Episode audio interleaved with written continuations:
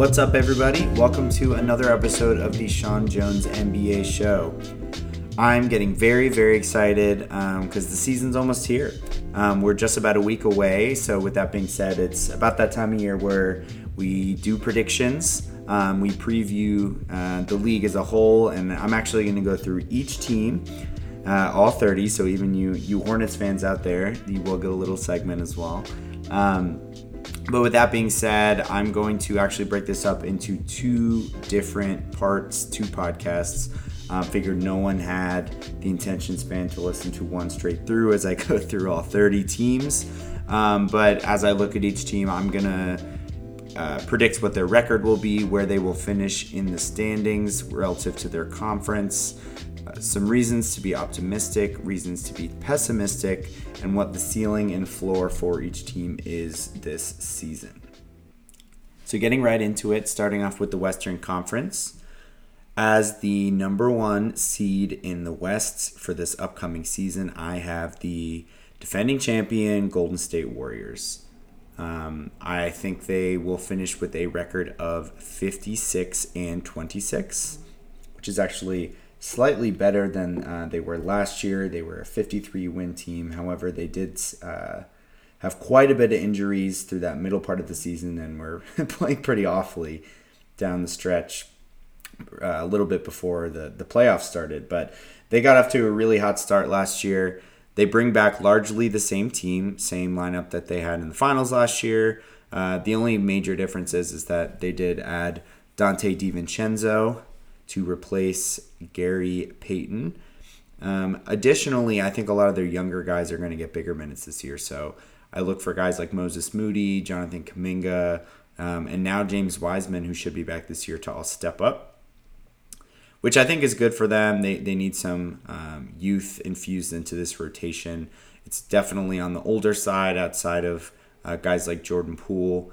Even Andrew Wiggins is um, still pretty young, but um, certainly wouldn't call him a. Uh, he, I would call him a veteran at this point. Is more what I'm trying to say. So, as far as reasons for optimism, I mean, how could you not be optimistic coming off a championship uh, with the same roster coming back? So um, that alone makes them one of the favorites, if not the favorites, not only in the West but in the entire league.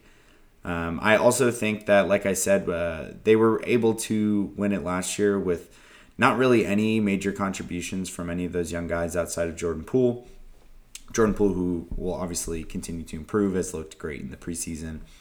Um, and then as Moody, Kuminga, and Wiseman progress, you'd have to think at least one of them will be able to contribute um, more than they did last year. At least Kuminga did show flashes. So I think that Moody's going to be a pretty good player. And uh, while I don't think Wiseman will necessarily live up to his draft uh, pick, number two overall, I don't think he'll be a star. I do think he'll be a serviceable um, big man uh, as soon as this season. So, additionally, they do have Clay back for a full season, which is big for two reasons. One, uh, they just didn't have him for most of last year. I mean, he didn't really start playing until about midway through the season, and then additionally, he's even further removed from the injury. I know that um, those injuries can often take uh, a year or two to really fully get over them. He clearly didn't really look like himself last year. So, who's to say if he ever will really look like himself?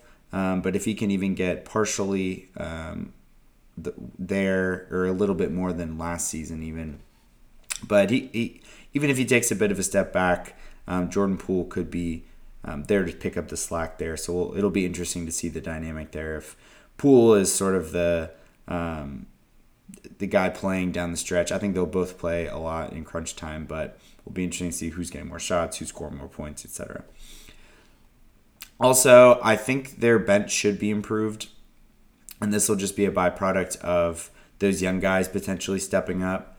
Um, additionally, I do like the addition of Donte DiVincenzo. He played some very big minutes on the Bucks over the past few seasons before getting shipped off to Sacramento. Uh, but he's a he, he's not great at anything. He's not a, a, lockdown defender, not a knockdown shooter, but he's capable at all those things. So um, he he can make open threes, and he's not a liability on defense by any means. But I do like him overall. So as far as reasons for pessimism. Um, while they should have an improved bench, it's also a very unproven bench. Um, Kuminga, Moody, and Wiseman have not really shown anything thus far. Kuminga did play some minutes last year, but nothing too significant. Um, Moody really didn't play much at all, except for when they had a lot of injuries, and Wiseman was out pretty much the whole year. So, additionally, I do think that the league has improved since last season. So, although they did win the championship last year, um, I'm a big proponent of if you didn't improve your team in the offseason, then you got worse. Um, I do think they're probably slightly improved, so I'm not saying they got worse or anything, but when there's other teams getting all star players back from injury, obviously the competition is going to be a little stiffer moving forward, particularly in the West um, with guys like Kawhi and uh, Jamal Murray, Zion Williamson coming back. And then lastly, this has to be addressed, obviously. Um, the tension between Jordan Poole and Draymond Green appears to be real. Uh, we saw the video there. I wonder if uh, that could linger into the season. I think it'll be fine initially. Um, they'll try to be buddy buddy, but as they get into situations throughout the season where uh, maybe Poole's not trying as hard as on defense and Draymond is not happy about it, um, or whatever it may be, guys butt heads throughout the season when they're uh, competing at the highest level. So I could see it resurfacing in some capacity. There's also the idea that this could be a lame duck season for Draymond as he could be out of Golden State if they don't want to give him an extension. But with Poole and Wiggins due for extension soon, it does appear that he would be uh, the the least priority among those three to get re-signed. So who knows if that's gonna have any difference? He also definitely showed some signs of decline last season. While he still was good at times, he was a major li- liability at other times. So as far as their ceiling, um, I think this one's pretty obvious. Going back to back, winning the championship again is certainly on the table. So I'd put that as their um, best case scenario for next season. As far as their floor and what the worst case scenario might be, I do think, and I'm going to preface that all of these floors are not it's assuming at least relatively good health. Like obviously, if Clay, Steph, and Draymond all get hurt, they're gonna be awful. So um, I definitely don't want to uh, talk that kind of hypothetical with any of these teams, unless they have players that are really, really injury prone. But assuming they're relatively healthy, I think their floor really is about a four or five seed, um, and then maybe a, a, first round exit against. But if they got four or five against a, a really tough team, um, tough matchup, but likely their floor is probably like a second round exit um, as their worst case. Um, and then probably realistic where they'll end up is somewhere in the middle. Um, they could go back to the finals. They could likely go to the Western Conference Finals. Just really will depend on matchups in the West because it, it's really really deep this year. So. So up next, as the two seed in the Western Conference, I have the LA Clippers, uh, finishing with a record of 54 and 28. So they were 42 and 40 last year, but Obviously, there's a big uh, caveat to that. Uh, both uh, Kawhi Leonard and Paul George were injured throughout the whole season. Kawhi did not play um, a single game, uh, and then Paul George only played 31 games. So they were really injury prone. So it's no surprise that they weren't that good. It was honestly impressive that they were even able to have the record they did. Uh, kudos to Ty Lue for coaching that team up, but they've hovered, hovered around a, a 50 win team for both of the two seasons um, that they've had with Kawhi Leonard and Paul George. Or last year, obviously, where they did go down to 42 wins. But this team is absolutely loaded. Um, they should have a starting lineup of John Wall, Paul George, Kawhi Leonard, Marcus Morris, and Zubac. But I think probably the most impressive part of this team is not their starting lineup, which is saying something because that's a pretty good starting lineup, but they are so deep. I mean, they have Reggie Jackson, Norman Powell, Luke Kennard, Robert Covington, Nicholas Batum, and that's that's ten men right there before they even get to the Terrence Manns of the world, and um, even the end of the bench isn't so bad. But yeah, they're freaking stacked, man. They, the, I think honestly, the bigger issue is that they might have too many guys. They might need to consolidate people, and Um, but yeah, they're going to be really good. They bring largely back the same team except for adding John Wall, and they actually will have Powell and Covington for an entire season, as well as obviously getting back their two star players in George and Leonard. So, as far as reasons to go optimistic, a lot of things I just talked about. They might have the best top 12, they might have the best roster top to bottom in the NBA. Um, certainly, they're in the conversation, but additionally, I really liked the John Wall ad. I think that their biggest weakness, in my opinion, other than health the past few seasons, has been just a lack of another ball handler or playmaking guard. Really, Reggie Jackson was the only reliable one they've had. And then they've had a lot of wing guys, but not really guys you you want putting the ball on the floor, making plays for others, like Marcus Morris. You certainly don't want him uh, having those duties. You, Luke Kennard, Batum, these are all guys you want more in a catch and shoot kind of role. So John Wall should help with that. Um, I we'll see how good he is. I'm not sure how good he's going to be. He still looked at least relatively decent last time we saw him playing with Houston, so I don't anticipate that he's going to have some major drop off from that. I think he could average somewhere in 13, 14 a game, seven assists, but that would be big for them anyway. They haven't really had any sort of consistent lead guard, as Reggie Jackson's more of a, a sh- uh, chucker as far as trying to get his own shot. Not as much setting up other guys, but obviously having PG and Kawhi back healthy, uh, that one speaks for itself. And honestly, I might have had them as the favorites for the season if not for health concerns. Uh, George and Leonard have both have extensive injury histories, not only just with uh, the Clippers since they've gotten there, but with their previous teams as well. Both of them has have missed full seasons with the team they uh, teams they've played with in the past. So it's a real concern for sure. So that gets into the reason for pessimism. How many games is Kawhi going to play? Even if he stays healthy, are they going to load manage him? And that's probably why I have them at the two seed as opposed to the one seed. I, I think they're probably the best team in the West, better than the Warriors. But just given that I know he's probably going to play 60 to 65 games max, I think that puts a cap on their regular season record and how good they can be. And then also, how many games will Paul George play? We've seen him have been up and down with um, games played, but he has really not played a lot of games over the last few years as well. Like I said, 31 last year. 54 the year before, 48 the year before that. So he's been the opposite of durable since getting to LA. And then we also have to just call out that they've had a history of choking in the playoffs. We saw them blow the 3 1 lead in the bubble. They'd never even made the Western Conference Finals before that.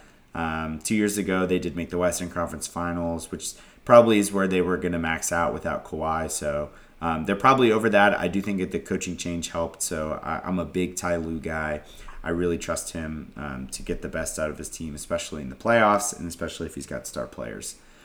And then this is probably nitpicking because of their style play, but they don't really have any backup bigs. Zubac is really their only true center on the team that's going to get any minutes. But that probably won't matter just because I think most teams are going to have to adjust to them. At least that's what we've seen over the last few years.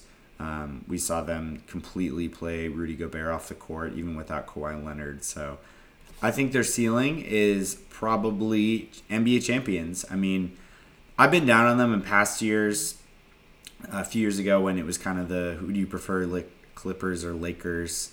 When the Lakers ended up winning it, I was Team Lakers that whole season just because they were so good defensively, and uh, I still would take LeBron over anybody back then. But I'm officially bought in on the Clippers this year. Um, I see no reason why they wouldn't be able to win it all if they stay healthy. They've got a guy in Kawhi Leonard who's won a championship with two different teams. He's been final MVP on two different teams. Um, Paul George has been a he's had his playoff struggles to say the least, um, Playoff P.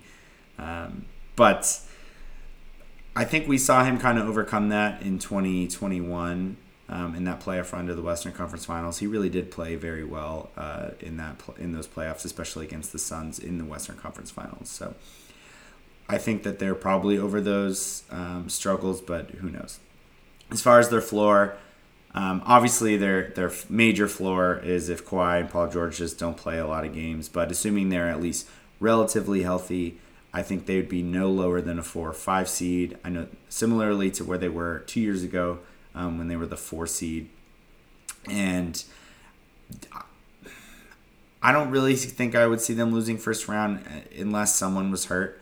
But um, so I'd probably say their their floor is maybe second round.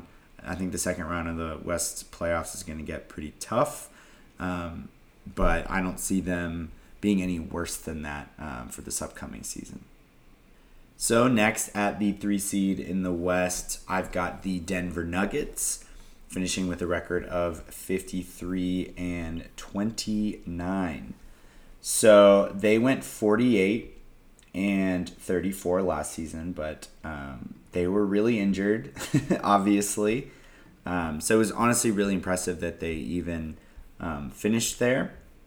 But just looking at their uh, last few seasons, they had 47 wins in 2021, 46 in 2020, um, 54 in 2019. So they've hovered around that 50 win pace.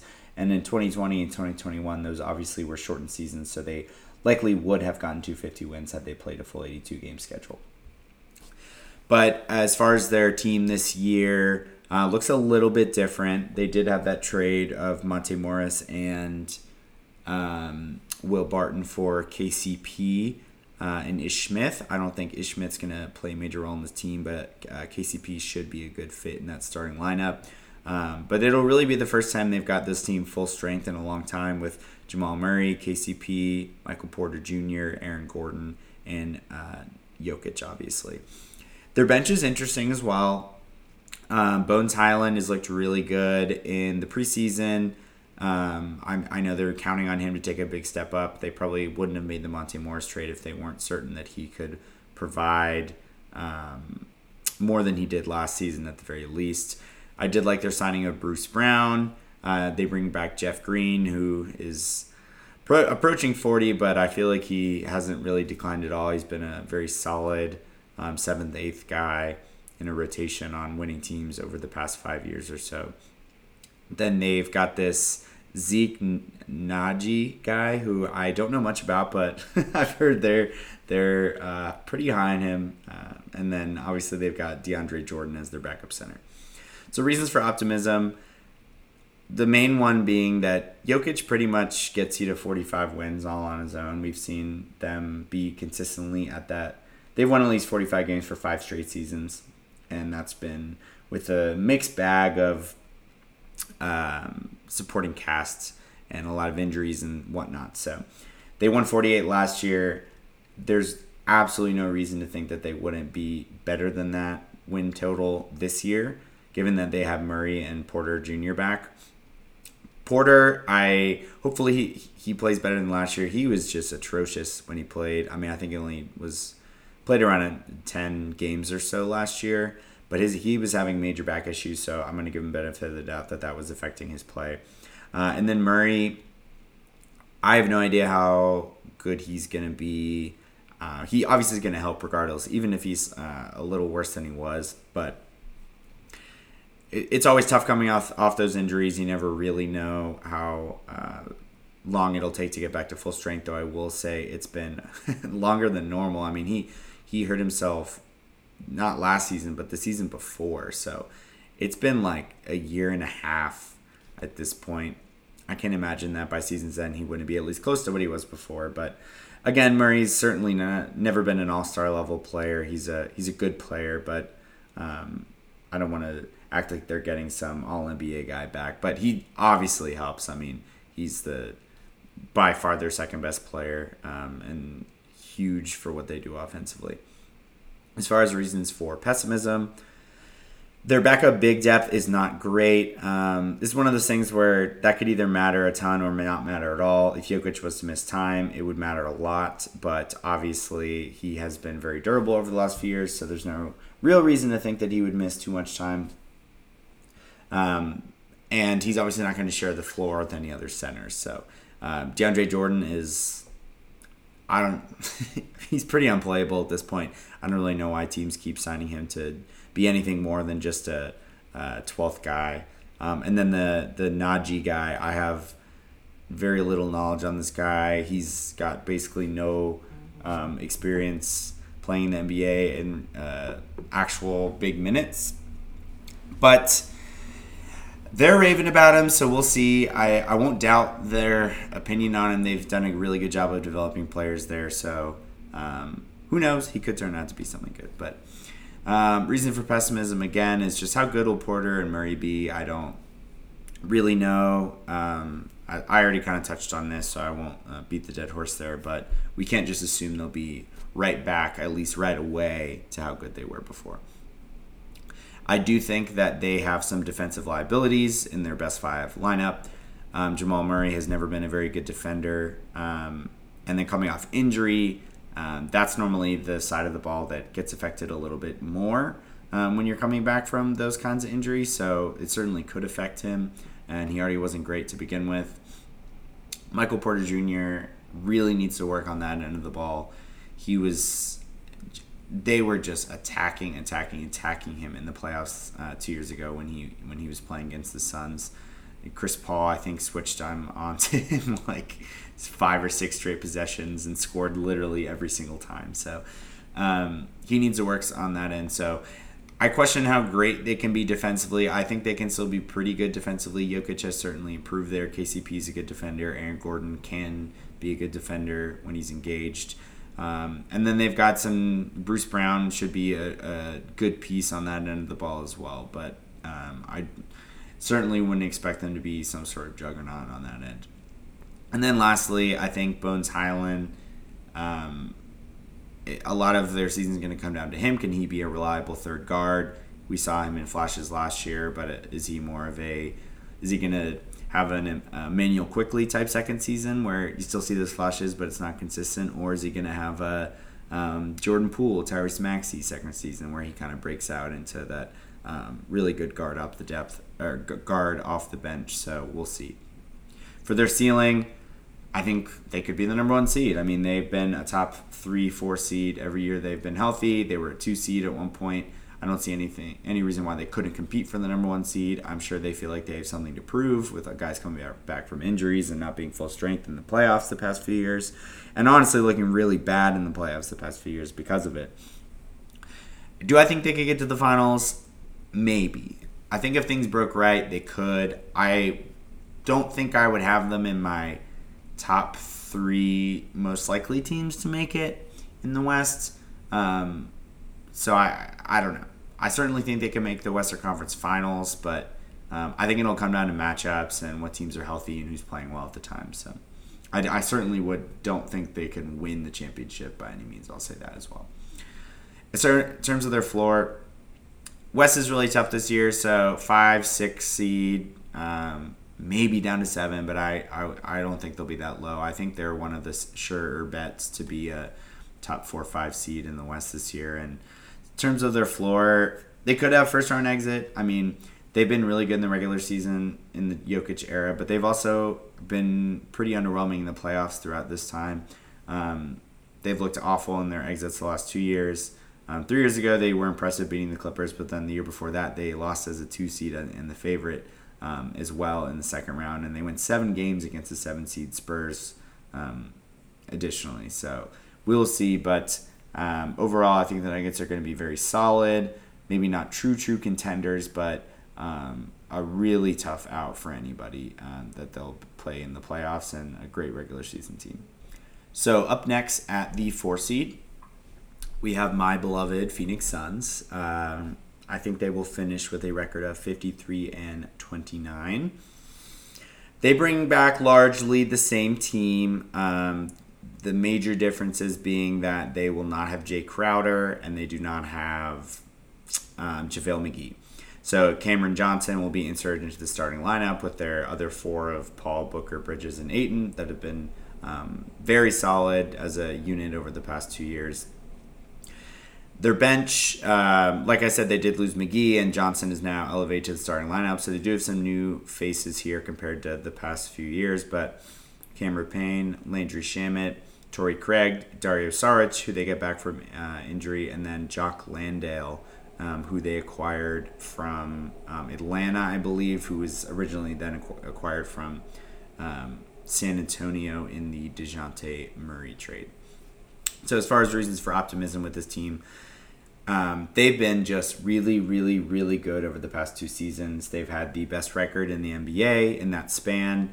Um, they had 51 wins in the shortened season two years ago, which was one game behind the uh, best record in the league. And then last year they were 64 and 18 and had a better record than anyone in the league by a full eight games. So they have completely dominated the NBA from a regular season standpoint over the past two years. And obviously, they made the finals two years ago. They definitely had a little bit of injury luck. Um, and then last year, they definitely fell short um, against a team that uh, definitely was worse than them on paper. So, but additionally, I think there will be internal improvement across the board. A lot of their main guys are still pretty young. Um, Ayton just turned 24, I believe. Mikal Bridges is 25. Cam Johnson is 25 or 26, and Booker is actually still 25, which is crazy to think that um, how long he's been in the league and still only only 25. But yeah, all those guys 25, 26 or younger. Um, there's no reason to think they can't improve. improve. Ayton and uh, Bridges have looked uh, very, very good in the preseason thus far. Um, looks like both of them could potentially take a step up on offense. Also, it sounds like Monty Williams is uh, willing to loosen the leash on some guys. Over the past few years, they've been very conservative in terms of uh, who's allowed to do what. guys like Cam Johnson, Mikal Bridges were not did not have the freedom to bring the ball up or attack off the dribble as much as it sounds like they're going to this year. Monty has made a point to say that he's going to allow them to do that a little bit more this year, and got, they can really just have anyone bring the ball up um, other than Ayton probably in the starting lineup.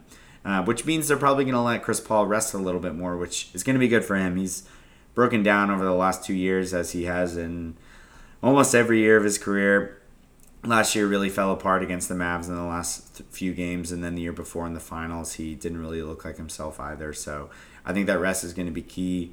Um, and not just for allowing him to be fresher for the playoffs, but also so that other guys can get reps so that if he does fall off in the playoffs that they they're ready to step up in the, uh, in the playoffs. Also, this is obviously a battle tested team. They've got some good playoff experience over the past few years despite being very young. And also, I know they don't have Crowder, but they're going to get someone for Crowder. Um, they're not just yeah, they're not gonna, just going to have him sit all year. So this team, the roster's not really complete at this point.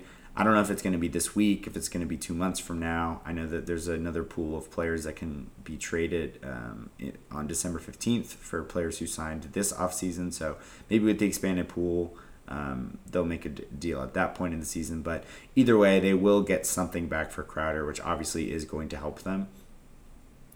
But as far as reasons for pessimism, um, I mean, they lost McGee and they don't have Crowder right now. So at least in the interim, um, they don't have that rotation piece, and they really didn't add anybody um, to replace those guys. I mean, Landale, who they added, is never really been in a real NBA rotation before. He certainly is not um, does not have the pedigree that McGee does as a backup.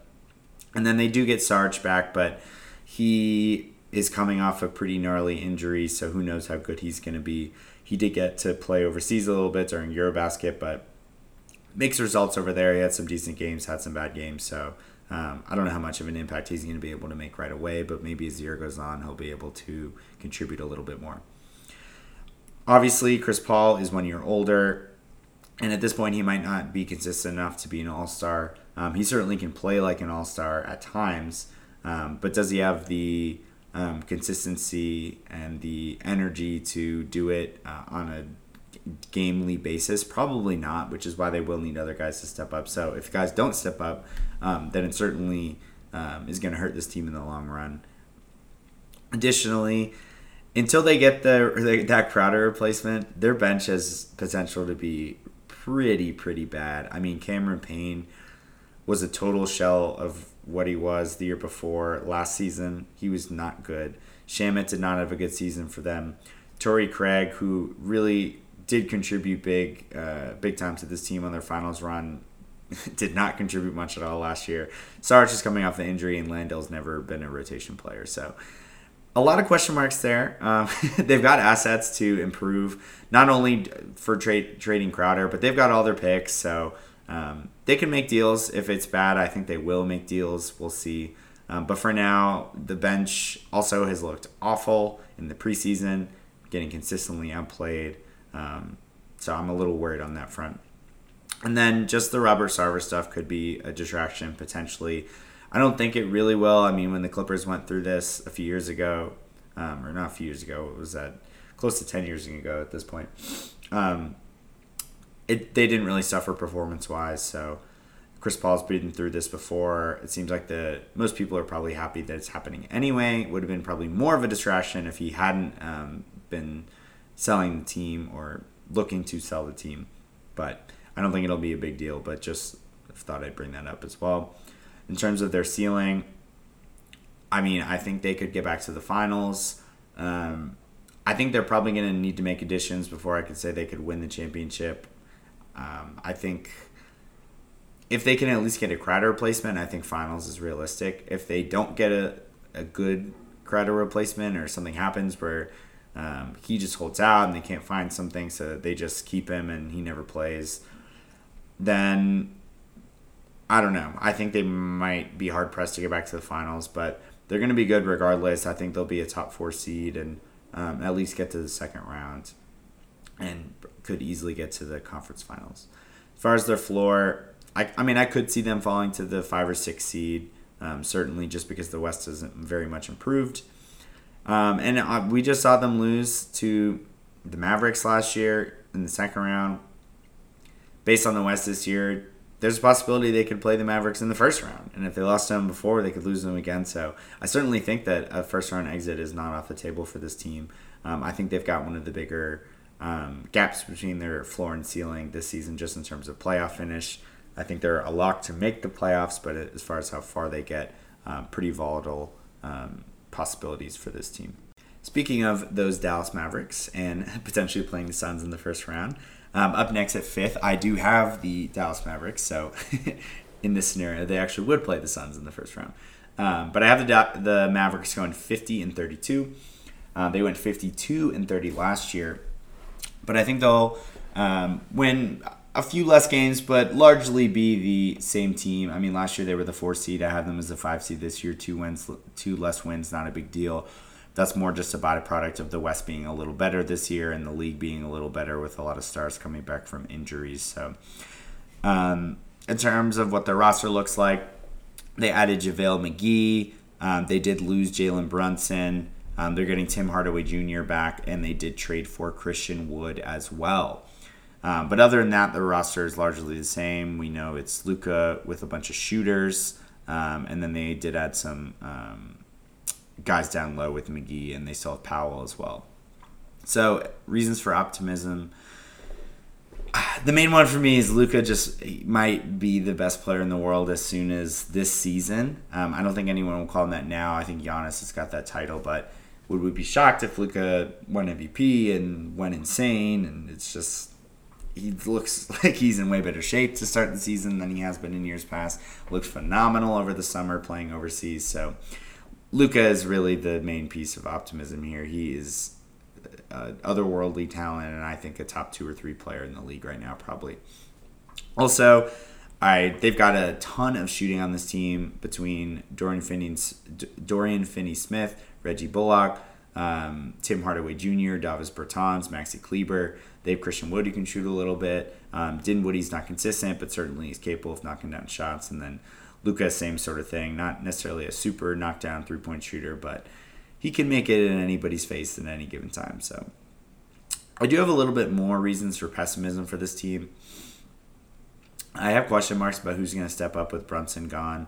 Um, I know they added Wood, who's I guess acts as sort of a replacement, but it's not really a one for one just because they play super different positions. So I think that they're going to miss the um, reliable ball handler that Brunson was and shot creator um, because it really took pressure off Luka, especially when Luka's on the bench. Just having someone out there that can do that. Really, the only guy they have that can do that now is uh, Dinwiddie and maybe Hardaway a little bit, but Hardaway's more of a catch and shoot guy still. And Dinwiddie is just not as efficient in that role as a guy like Brunson is. Dinwiddie's been a Um, really up and down three point shooter throughout his career. Not someone you really want um, as a main ball handler, except for maybe leading a second unit. But so I do have question marks there. Um, and I think, like I said, Luka isn't going to be good enough to overcome a lot of this and win a lot of games. But I think that without another ball handler, it does put a ceiling on this team. Also, there's reports that JaVale McGee is going to start um, over Christian Wood, I presume. Uh, and that Christian Wood would be the sixth man, which I'm not a huge fan of that rotation move. Um, I guess their lineup is probably going to be Luka, Dinwiddie, Bullock, Finney Smith, and McGee. I personally would rather start um, Wood at center um, and move McGee to the bench. And I know they'd be a little worse defensively, but maybe they could bring Dinwiddie off the bench instead. Um, because yeah, I know he's not great on defense. But I don't know. I'm not a huge fan of that. I think why you trade for Christian Wood if you're gonna just like you want him playing with Luka. Like they they they're gonna be a really good pick and roll combo. Um, and McGee has played with second units for basically his whole career and has thrived in that role. I think McGee and Dinwiddie would be a good combo off the bench, whereas um, I think Wood and Luka is a better combo. But regardless, I don't know. Um, McGee did have a really good year last year, but he's obviously got limitations. He, um, especially when it comes to playing in the playoffs. So, and then lastly, I just don't really know if they improved much from last year. I think their roster is worse overall. I think I would have them maybe in the play-in if I wasn't so high on Luka. Just I think this roster is a play-in roster, but I just think that Luka's so good that I. Um, I think he's going to elevate them to um, around the four to six range in terms of seeding. For their ceiling, would I be shocked if they got the three or four seed? No, I would not. Um, but I do kind of think their ceiling second round exit this year. I know they went further last year, but I think the West is just better. Um, do I think that? I mean, they're probably going to have to beat two of the Suns, Nuggets, Clippers, and Warriors to make the Western Conference Finals. And do I think they can beat two of them? I don't. I think they could beat one of them um, and get to second round, but I don't see how they're going to beat two of those teams um, in consecutive series. Um, for their floor, they certainly could be a play-in team. No question about it, seven or eight seed. I'd be pretty shocked if they didn't win in the play-in if they were there, just because winner take all. You got Luka on the court. I don't, I don't know if any team's going to have a good counter for that, but I think their floor uh, in terms of the playoffs would just be losing first round, not in the play-in though. Up next, uh, at the sixth seed, we've got the Los Angeles Lakers. So I'm sure many of you heard my spiel on them um, on my 10 Unpopular Opinions podcast, where I actually think they will be a little bit better than people think. So I won't get as in detail as I did on that one. Um, check that out if you uh, want to hear a little bit more in depth on them. But this is definitely a little higher than most teams have them. I'm buying into it again. I this is probably the last time I'll ever if if they if they fuck up the season again and dudes get injured left and right, then I I'm over. I'm not doing it again. I'm not gonna get sucked into the LeBron and Anthony Davis fantasy. Um, but I like their roster a little bit better than last year. Um, I think Pat, Bev was a good pickup. I think Austin Reaves has looked really good in preseason, and I think he's going to get more playing time. I would love to see him start um, alongside AD, uh, Pat Bev, LeBron, and Westbrook. I think Kendrick Nunn is going to be a big addition for them. I know he was on the team last year, but didn't play a single game. People forget he was a 15 point per game scorer on a playoff team uh, just two years ago and three years ago when he was on the Heat. Um, Thomas Bryant is at least better than what you're getting out of like a Dwight Howard, and Schroeder is what he is. We don't need to overrate or underrate him like people tend to do. He's fine. He can score, but he's yeah, he, he's fine. But reasons to be optimistic. LeBron and Anthony Davis are back healthy. They have played at a extremely high win percentage um, when they play together um, on the Lakers. So if they can both stay relatively healthy, there's no reason why they shouldn't be able to still do that, even though the roster is a little bit worse than um, when they have been healthy in the past. I do think Darvin Ham is going to utilize Russ a little differently. We've heard him say all the right things by making using him more as a cutter. um, limiting his jump shooting except for corner threes, and then um, focusing more on defense. We'll see if that comes to fruition, but um, at least he's saying all the right things at this point. Additionally, if Westbrook can't work out, they have the assets to move in and, and improve the roster. So if you think about it, there's no scenario in which Russ is a disaster again and they're just like, oh yeah, oh well. Like they will trade him. if they're under five games under 500 in December, like they're gonna trade him like as soon as they can. So that's why I think there's two routes here. Either they Russ is bad and they trade him and they improve, or Russ is maybe good and at that point then they're pretty good. So um, yeah, I, I don't know which route it's gonna be. I think they'll it'll be a little uh, better with Russ, but unless something change it changes, it clearly hasn't worked out. So reasons for pessimism, obviously, Russ is one. um, they have virtually no shooting, which is terrifying in today's NBA. Um, Pat Bev can make threes. Reaves can, can make threes. Neither of them are consistent knockdown guys. Westbrook can't shoot. LeBron's average shooter. Davis has been atrocious as a jump shooter um, the past year or two. Schroeder's a bad shooter. Lonnie Walker can't really shoot. Kendrick Nunn is fine, but he's average. So I'm not really sure who their best shooter even is. You know, it might be LeBron, which is definitely concerning, but uh, we'll see.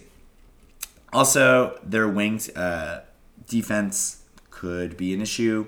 I'm not really sure who's going to guard the opposing team's best scorer. It's not going to be Davis because he's too big. They don't want it to be LeBron because obviously he's got to conserve energy for offense. Austin Reaves is an okay defender, but he's certainly not locked down. Pat Bev is a good defender, but he's small, so I'm not sure he's going to be able to guard a Kawhi Leonard uh, in a playoff series, for example.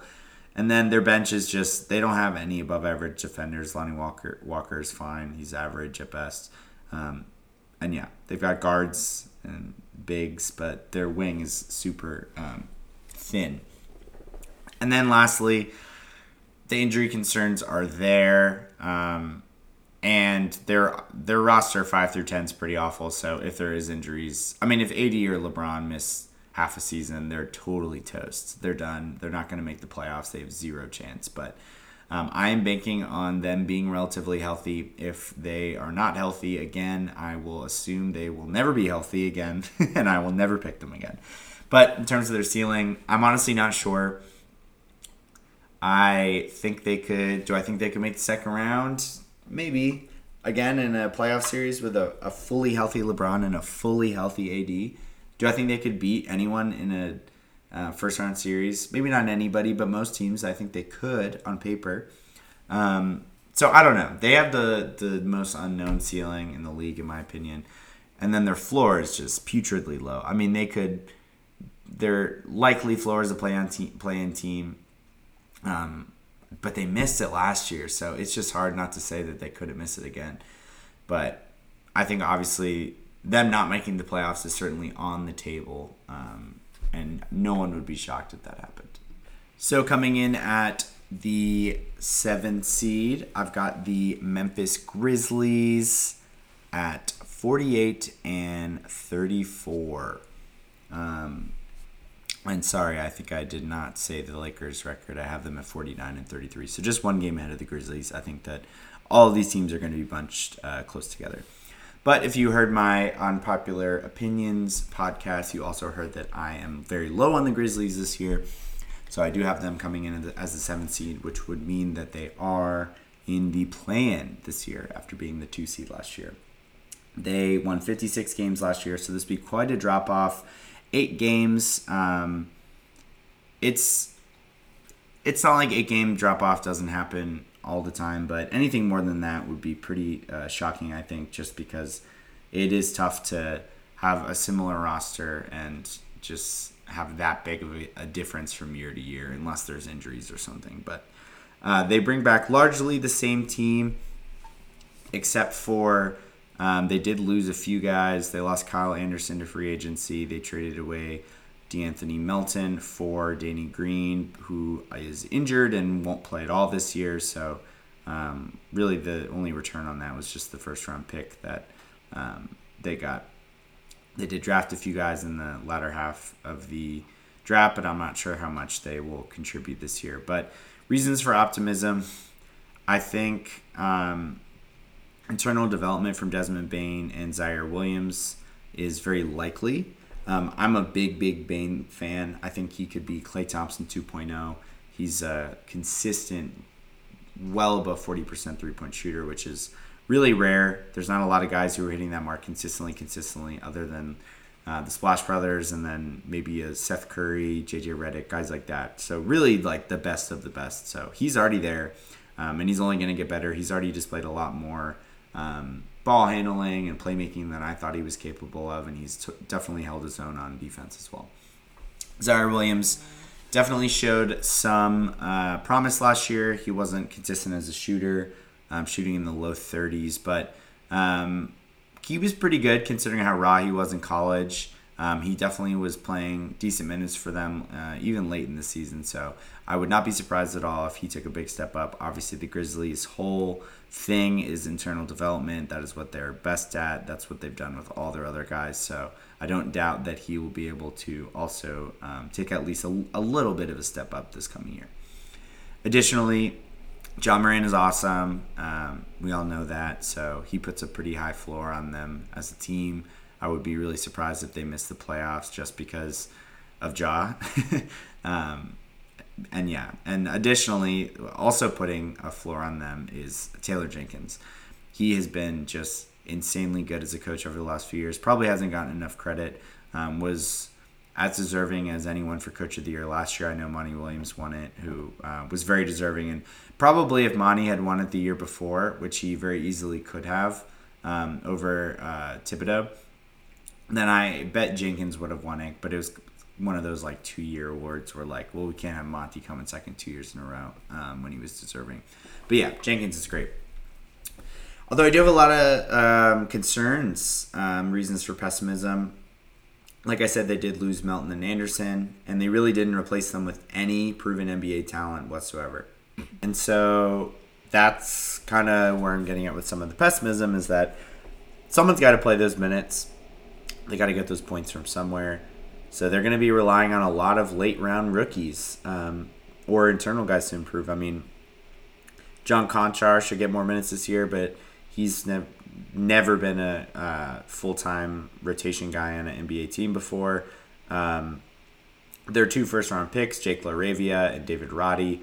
Um, I don't expect them to contribute much this year, considering they were late first round picks, and typically those guys uh, don't come in as rookies and are good on playoff teams right away. Additionally, both of them were really not projected to go um, that early in the draft. I think I know David Roddy was definitely a second round pick projection, and LaRavia was, I think, a first round pick, but a little bit later than where they took him. So who knows if they're ready? But if they're not ready, then they might struggle with some of their depth. Um, and guys like Tyus Jones and Brandon Clarke could certainly step up, but those guys aren't star players. They're going to be nothing more than solid role guys. So I also do not think they have a reliable second star.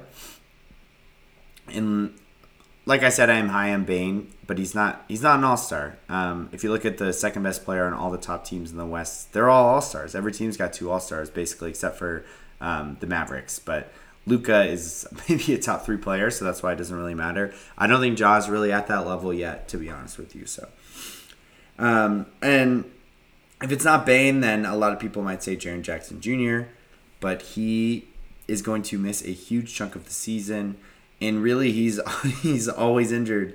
Um, he's averaged about 50 games a season over the last few years and that number is not gonna go up this year most likely just because he is already uh, hurt again and had surgery in the offseason so i don't even know when he's gonna come back to be honest but um, they're certainly gonna miss him and even on top of that i think jackson in general is pretty overrated he's a, a extremely bad rebounder for his size he's a inconsistent shooter at best he was low 30s last year he has no playmaking or um, shot creation ability on offense. He's a foul machine while he is a great rim protector. Um, he's one of the highest, uh, has one of the highest foul rates in the league. I think he was close to four fouls a game for his career, which is really high. And we saw him have struggled with this in the playoffs as well. So I also just don't think they have a top six roster in the West. I think that they've got one really good player. They've got a lot of good role players, but I I, I don't know if they're gonna be able to overcome the Jackson injury and um, some of the guys that they lost from last season. In terms of their ceiling, I know I just shit on them uh, for five ten minutes, but I could see them being a top seed again. I mean, they were the two seed last year, so I didn't see that coming. Could they be the two seed again? And I don't see that coming. Sure, um, but I don't think they're really true contenders. Could they make the Western Conference Finals? Probably. I think they could. Um, do I think they can make the finals? I would say absolutely not. I don't think they can beat three top teams in the in the West this year. In terms of their floor, um, I mean, a playing team. I know I have them as seventh. Could they finish eighth or ninth? I do think that would be on the table. Um, but I, I think they would make the playoffs just because they're proven. There's some other teams in their this range that are less proven, less experienced, um, maybe not as well coached. So I think that they would make the playoffs, uh, barring injuries, for sure. But I think that they easily could lose first round, and I think that's where their floor is. So up next, we have the eight seed New Orleans Pelicans. Um, they were the eight seed last year as well, uh, by virtue of the plan. They actually were 36 and 46, um, quite a bit out of the eight seed, but not really a fair record considering they didn't get CJ McCollum until uh, the trade deadline, and then Zion didn't play a single game for them. So I have them finishing at 47 and 35. Um, so quite a big jump from last year, but I think, I mean, they're adding back a 27 point per game scorer on 60%. and Zion looks super healthy. He looks fit. He looks in shape. Um, I think he's motivated. They have the best roster they've had around him since he's been there. Um, they are uh, have McCollum back for a full season now. And I really like their roster. They didn't really have any additions this season, but just getting Zion back um, full time and then having McCollum for a whole year should be enough of an additional loan, as well as the internal development of some guys. So I think having those two guys back is going to add five to 10 wins on its own. CJ uh, when they had him last year, they were above 500, despite that bad record they had. I believe they started one and 12 last season, and Ingram missed some time as well. So if you take that out, they were really a 500 team last year. Um, and then when you look at just when CJ was there, they were above 500. So adding Zion should make a difference. They also have a ton of young guys that could easily improve.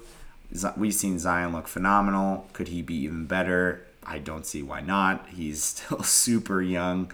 Um, I think he's what 23 now, something like that.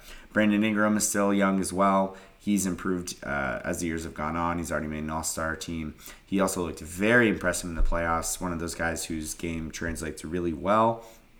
Just very elite shot making um, and could really score on anyone whenever he wanted. Um, and then they've got even younger guys like Herb Jones, Trey Murphy the third. Um, I think, or even Al- Al- Alvarado. Um, all, all, guys that could uh, potentially improve. I know Willie Green's been raving about Her- Herb Jones, um, and he was last year too, and he was right about that. So I don't see why um, he wouldn't be right about it again this time. Uh, I really I like what Murphy brings as well. I think he could uh, take a step up this year. They also got some valuable playoff experience last year, which they really had none of before. Um, and I'm sure McCollum helped with um, that, but the rest of the team didn't have a ton, so it's good for them to get that. And then I'm just a big Willie Green fan.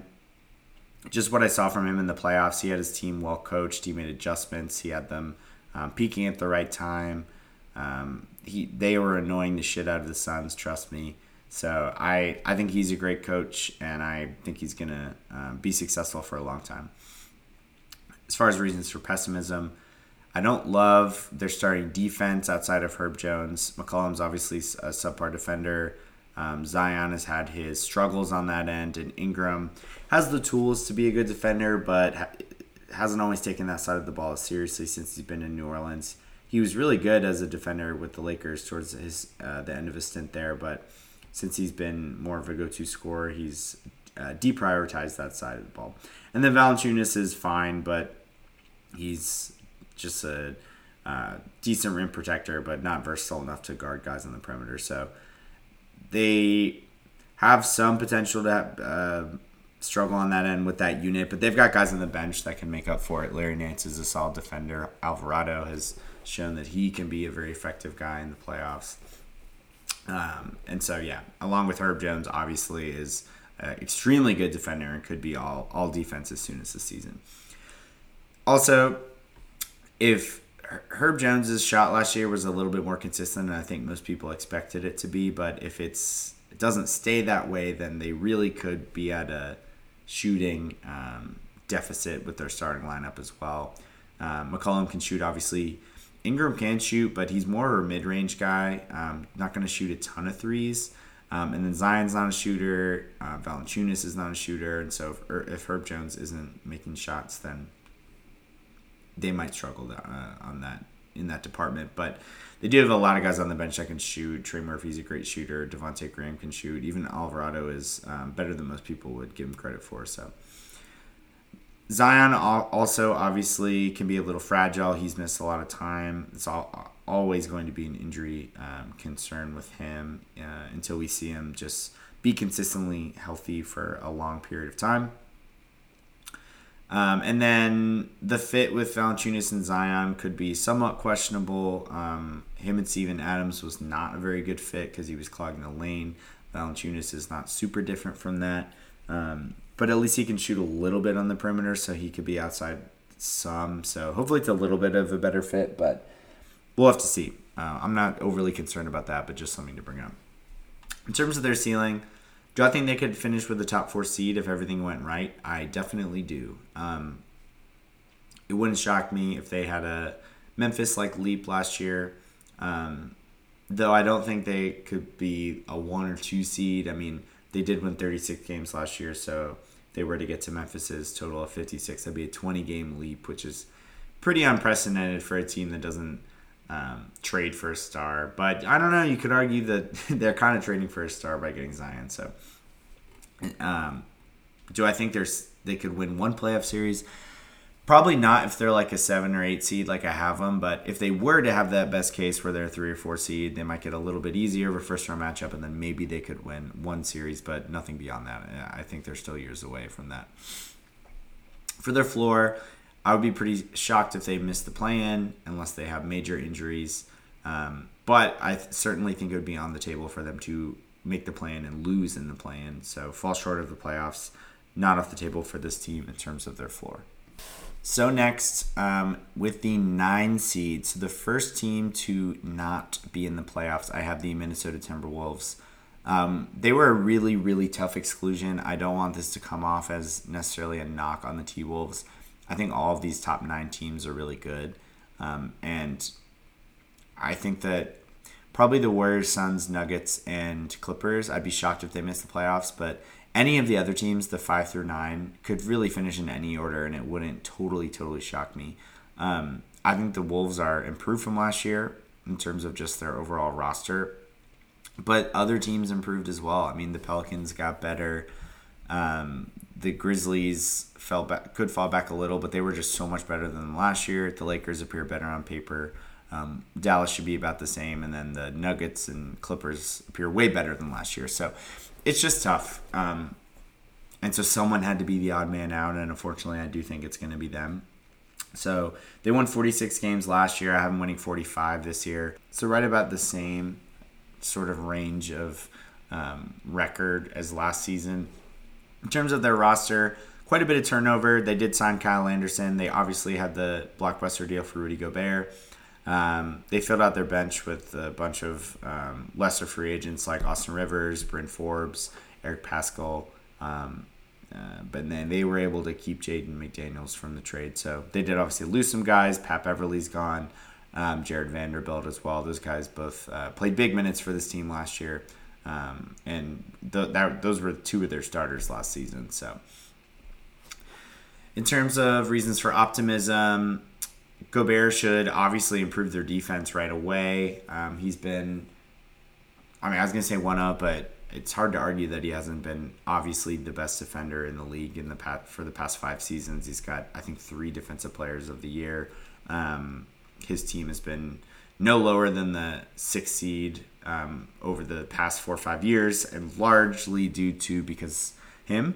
Um, additionally, Anthony Edwards could take a big leap this year. We've seen guys in their second or third year. That's kind of the sweet spot for um, when they get to that all star level. We don't see a ton of guys that wait till six or seven year to get to that um, level play. So this could be the year for him if it's ever going to happen. And I really liked what I saw out of him, particularly in the playoffs. Um, he was, yeah, he just looks solid, and I, am a fan of him. I was not high on him coming out of college, but I think I was uh, probably wrong on that front. He, he looks really good. Also, Towns probably won't be relied on so much for rim protection. I know the defense has been an issue for him in the past, so the Gobert uh, trade should help with that. And then I did think Kyle Anderson was a um, relatively good signing for them as a fit starter on the team. So, reasons for pessimism I'm not sure how the Twin Tower lineup is going to look. I actually don't think that they've had any games that they played together in the preseason so far, so we haven't had a chance to look at it. But it'll be interesting um, with the two seven footers. I think on defense, I don't know how it's going to be just because Towns having to guard fours could be difficult on some teams because a lot of guys who are playing four these days are more of a true small forward um, and they're playing a little small, whereas they're the opposite, and he's a true center playing big. So I don't know. He might struggle there. I also think with the two big guys, it's a lot of points of attack for guards um, on this team or places where they can attack the big guys and switch them. So that does concern me a teeny bit at least. Um, additionally, I hate D'Angelo Russell. no, I don't hate him. I just hate him as a starting point guard on a playoff team.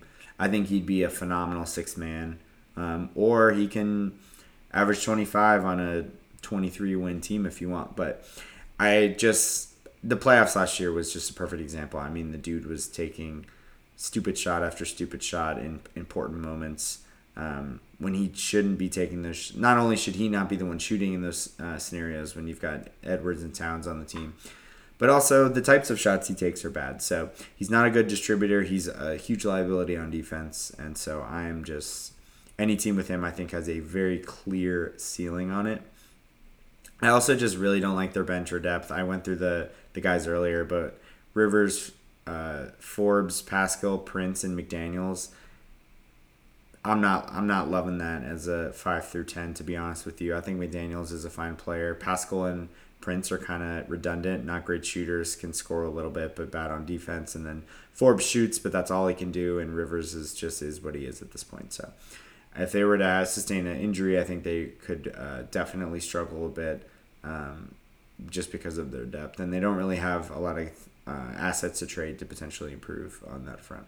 In terms of their ceiling, I know I have them as the nine seed, but I think the the West is so fluid. I would not be shocked if they were the three or four seed at all. I if they win 53 games and look much better with uh, defensively because of Gobert and the fit with Towns looks good. Totally would not shock me. Um, not at all, especially with uh, Edwards potentially taking a leap.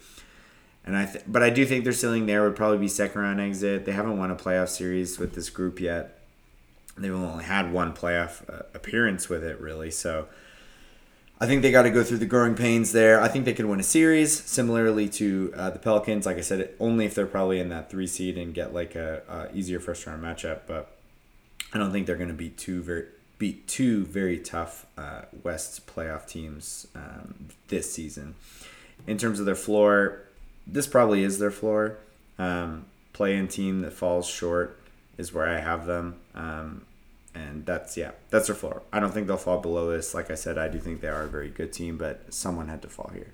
Coming in at the 10th seed, so this will be the final uh, play-in team.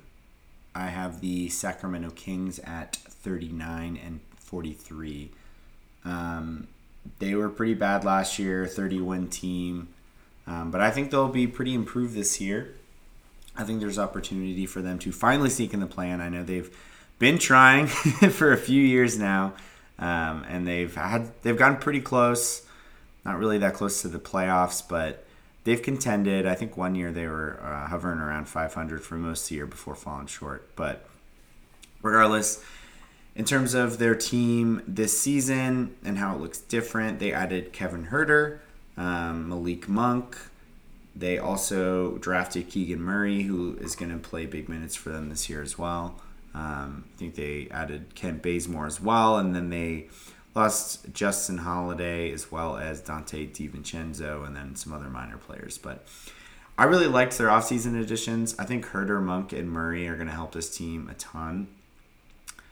Huerter and Monk are both really good shooters, and they had a lot of guards on the roster that were not very good shooters. Fox is not a good shooter. Da- Davion Mitchell is not a good shooter. So I think having guys to offset that is going to be really important. I also really like the fit with Huerter next to Fox because he's a um, can actually handle the ball a little bit as well and be a little bit of a playmaker.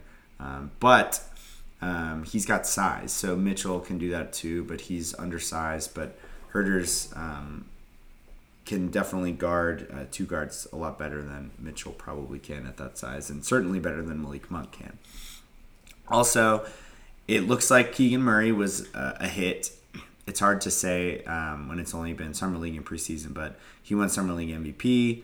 He is the leading scorer for the Kings in the preseason so far, shooting an absurd 70% from not only the field but also from three point range. So, yeah, he looks like he's going to be good. I he, I mean, I don't project him to be an all star like right away or anything like that, or maybe not even ever, but um, he at least looks like a competent, good NBA player that can make threes. He's even been handling the ball a little bit, which I was not something I expected.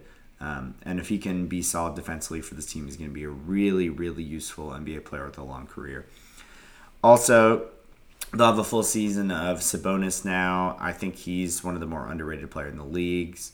Um, he has been a 20, 12, and 6 guy for the past uh, few seasons now. He's got multiple All Star appearances. He's been the best player on a playoff team he's just really good. He, he's he's not phenomenal on defense, but he's a great passer for his size. Um, really good back to the basket guy, elite rebounder. Um, and him and Fox looked really good with each other on offense last year. Um, and I think he's going to be a good fit next to Murray and those shooters as well. And overall, I just really like their top seven, eight guys way more than I've liked any Kings team in a long time. But reasons for pessimism they are the Kings. They have the longest playoff drought um, in American sports right now. Um, now that the, the Mariners stuck into the uh, playoffs this year in uh, the MLB. Um, but yeah, I mean, they've been poorly run. They've been poorly coached. They've had bad rosters uh, for the past 10, 15 years consistently. So I like the roster. Mike Brown hasn't been head coach in a while. He's had mixed results over the years. So we'll see um, how good he can be. And then um, yeah, I got questions a little bit about their defense as well. Sabonis is not a great defender. Fox doesn't seem to want to engage at all on that end, even though he might have the tools to do so. Um, Barnes is a fine defender. Keegan Murray, we don't know yet, but we'll see. He's got some tools, but also could be um, a little slow footed potentially, uh, depending on who he's guarding. And then uh, Huerter's fine, but Monk is not a good defender. Bazemore certainly is not. Richaun Holmes can uh, guard big men, but he could be a liability on guards. So they've had defensive issues over the years, and so I don't see why um, they didn't make any major additions that are going to necessarily help uh, significantly in that department. Also, I mean, the West is just super tough. Um, it's going to be hard for them. I really think the play-in is probably their ceiling. Um, Though I do think there's a world where they could sink into the playoffs. I think they could be a nine or ten seed. Um, and you never know in those games. All, all, all you got to do is win one or two. So, but I think that's their absolute ceiling. It would be an eight seed, um, and and not, yeah. I don't think they're going to do it, and they would lose first round for sure if they did. Um, for their floor, it's not a great floor their floor would be missing the play-in, and they'd be too good for a top pick, but too bad for a play-in spot. So, not where you want to be, but it certainly is not um, off the table. It's where they've been the past few years, and they're clearly trying to compete by adding Sabonis um, and guys like Huerter and stuff like that. So, but I don't think they're as far off as they have been in past years. So we will see. Okay, so now we're getting to the non-playing teams. I'm gonna go a little faster through these. I'm sure people are not um, dying to hear all about um, how good I think the Thunder are going to be this year. but coming in at the 11th seed, I've got the Blazers at 37 and 45. Um, I talked about them on my last podcast. I'm not a fan of this team. I think they have some stuff offensively that they uh, could uh, work with, but I'm extremely worried for their defense. So, just a recap they added Jerami Grant. They still have Josh Hart back um, from that midseason trade last year. They signed Gary Payton. They drafted Shaedon Sharpe.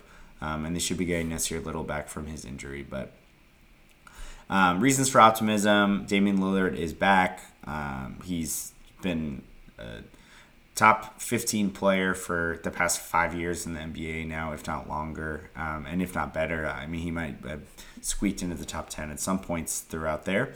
Um, but yeah, he's really good. Um, hopefully, his injuries uh, haven't made him decline or anything like that. I know he's getting a little up there in age, but he's really good, and him being back should instantly make this offense way, way better. Ellie, um, another reason is at least they didn't just run it back. I know for years we were begging them to not run it back, blow it up somehow. It's like the Jazz as well the last few years, but um, at least they didn't do that finally. So. who knows uh, with the uh, Jerami Grant Fint, um, Anthony Simons should be full time starter at this point. Um, they've got some other new pieces. It could it'll be interesting to see how it fits, but um, but reasons for pessimism. As I said, they should be probably one of the worst defensive teams in the league. Simons, Anthony Simons is one of the worst defensive players in the entire league, if not the worst defender. He's undersized. Um, and with him and Dame in the backcourt, they're going to be at a constant disadvantage having to guard a, a bigger two guard with really two point guard sized players that aren't even good at guarding point guards. So um, Dame as well is getting up there in age, and he's been declining on the defensive end, particularly significantly over the last few years. Um, and then Nurkic is not what he used to be defensively, um, very slow footed, can't guard um, in a versatile way, really at all. They also have not a ton of scoring outside their top three. Um, Payton's not really a big scorer. Josh Hart can score, but he's not. It's not necessarily his his strength. Um, and then their bench, I don't know who's gonna. I just hate their bench. Um, I like Nassir Little as a as a role player. Shaedon Sharpe, I think, is um, going to be a really good player, but he just hasn't played enough basketball recently to realistically be an actual contributor to a team this year.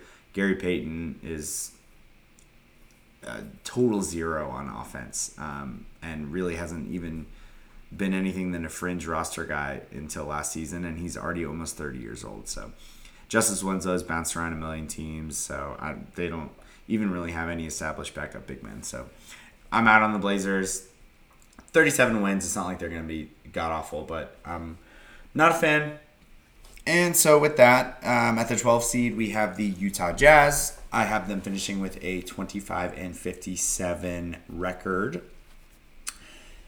This is probably the biggest roster returner of anyone in the whole league. They obviously traded away their two best players. Um, they still have a few players from last year Mike Conley, uh, Jordan Clarkson, Rudy Gay, um, but that's really it. Um, they acquired Collin Sexton, Jarred Vanderbilt, Lauri Markkanen, Talen Horton Tucker, um, and another of other uh, bench guys that they'll have this season. So, oh, and they uh, got Kelly Olynyk as well, who's probably going to be their starting center. So, reasons for optimism, not a ton. Um, they're going to be bad. They want to be bad. So, there's not much optimism in terms of winning, but there is reason for optimism in terms of uh, tanking. So, they've got a few more veterans to trade um, that they could probably get real assets for in Clarkson and Conley. Um, and maybe even uh, Malik Beasley as well, or Olynyk, or Markkanen. Who knows? They might trade Sexton. I don't know what they what they want to do. Um, but until they trade some of those guys, they'll at least be watchable. I mean, Sexton and Markkanen, I think, will probably both put put up um, big stats, um, and then they should be bad enough to potentially compete for a top two pick. But reasons for pessimism is that if they don't trade all those guys soon enough, I think they're probably going to be slightly a tier above the the bottom feeders, which means they would be hard pressed to get a um, top two pick, which is obviously everyone's goal for this upcoming season if you're not competing for a playoff spot. So, in terms of their ceiling, maybe they compete for a plan for at least uh, early in this year before falling off. Um, and then their floor is they could have the worst record in the NBA um, if they trade all their guys. So, and the next team, same boat, Houston Rockets, 13 seed, going 20 and 62. Um, I originally had the Rockets winning more games, but then I thought about it some more, and I really think there's going to be teams just tanking, tanking, tanking like crazy this year uh, for Wembanyama and Scoot Henderson. So I probably would have had them closer to 30 wins, but I think that they're going to be bad, obviously, and towards the end of the year, they're going to be incentivized to lose. So I I don't hate their roster, honestly. Um, Jabari Smith, who they obviously drafted, is going to be a big part of not only this year but uh, the foreseeable future. Uh, Tari Eason uh, was another draft pick they had about in the mid first round. He looked really good in summer league and has looked really good in preseason too. So I think he's going to be very solid and maybe a steal from this draft.